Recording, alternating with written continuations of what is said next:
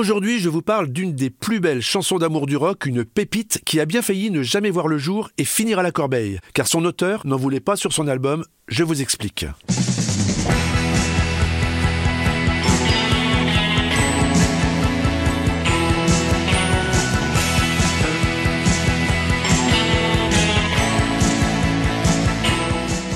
Nous sommes en 1977. Bruce Springsteen est en studio à New York avec l'ingénieur du son Jimmy Yovin pour donner une suite au fabuleux Born to Run. La quasi-totalité des titres sont déjà dans la boîte, mais le boss bloque sur une chanson. Il n'arrive pas, il n'arrive pas à la finaliser, ou il n'a pas très envie peut-être car c'est une chanson d'amour et c'est un exercice auquel il n'est pas vraiment habitué.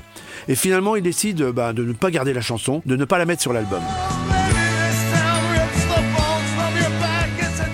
Jimmy Iovine, qui travaille aussi avec Patti Smith pour son nouvel album, se dit que cette chanson irait bien à la poétesse rock, d'autant qu'il est persuadé que cet album en cours manque encore d'un titre fort.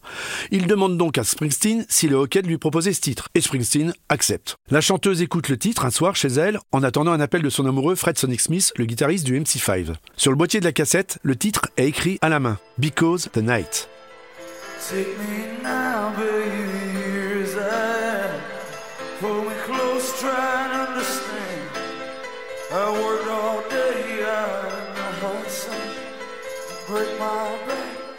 Patti Smith prend une feuille et un crayon, elle relance à plusieurs reprises la bande et elle commence à réécrire certains passages histoire de, de mieux s'approprier la chanson, histoire de la féminiser notamment en inversant les rôles homme-femme écrits par Springsteen.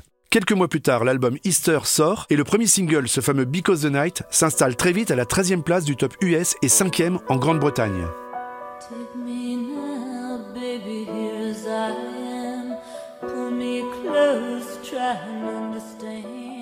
Un véritable exploit pour la chanteuse originaire de Chicago et plutôt underground jusque-là. Ce sera d'ailleurs son plus grand succès commercial. Un morceau qui lui a donc porté chance, d'autant plus que son amoureux Fred Sonic Smith, celui qui lui a inspiré les paroles modifiées, deviendra un peu plus tard son mari. Et le boss dans tout ça, on peut imaginer qu'il a nourri quelques regrets, non? Eh bien écoutez, a priori non, au contraire, puisque non seulement il dira haut et fort beaucoup apprécier cette version chantée par Patti Smith, mais en plus il décidera dès l'année suivante de l'intégrer avec ses paroles d'origine à son répertoire sur scène. Et en 2010, il va même enregistrer sa version en studio pour l'intégrer à l'album The Promise.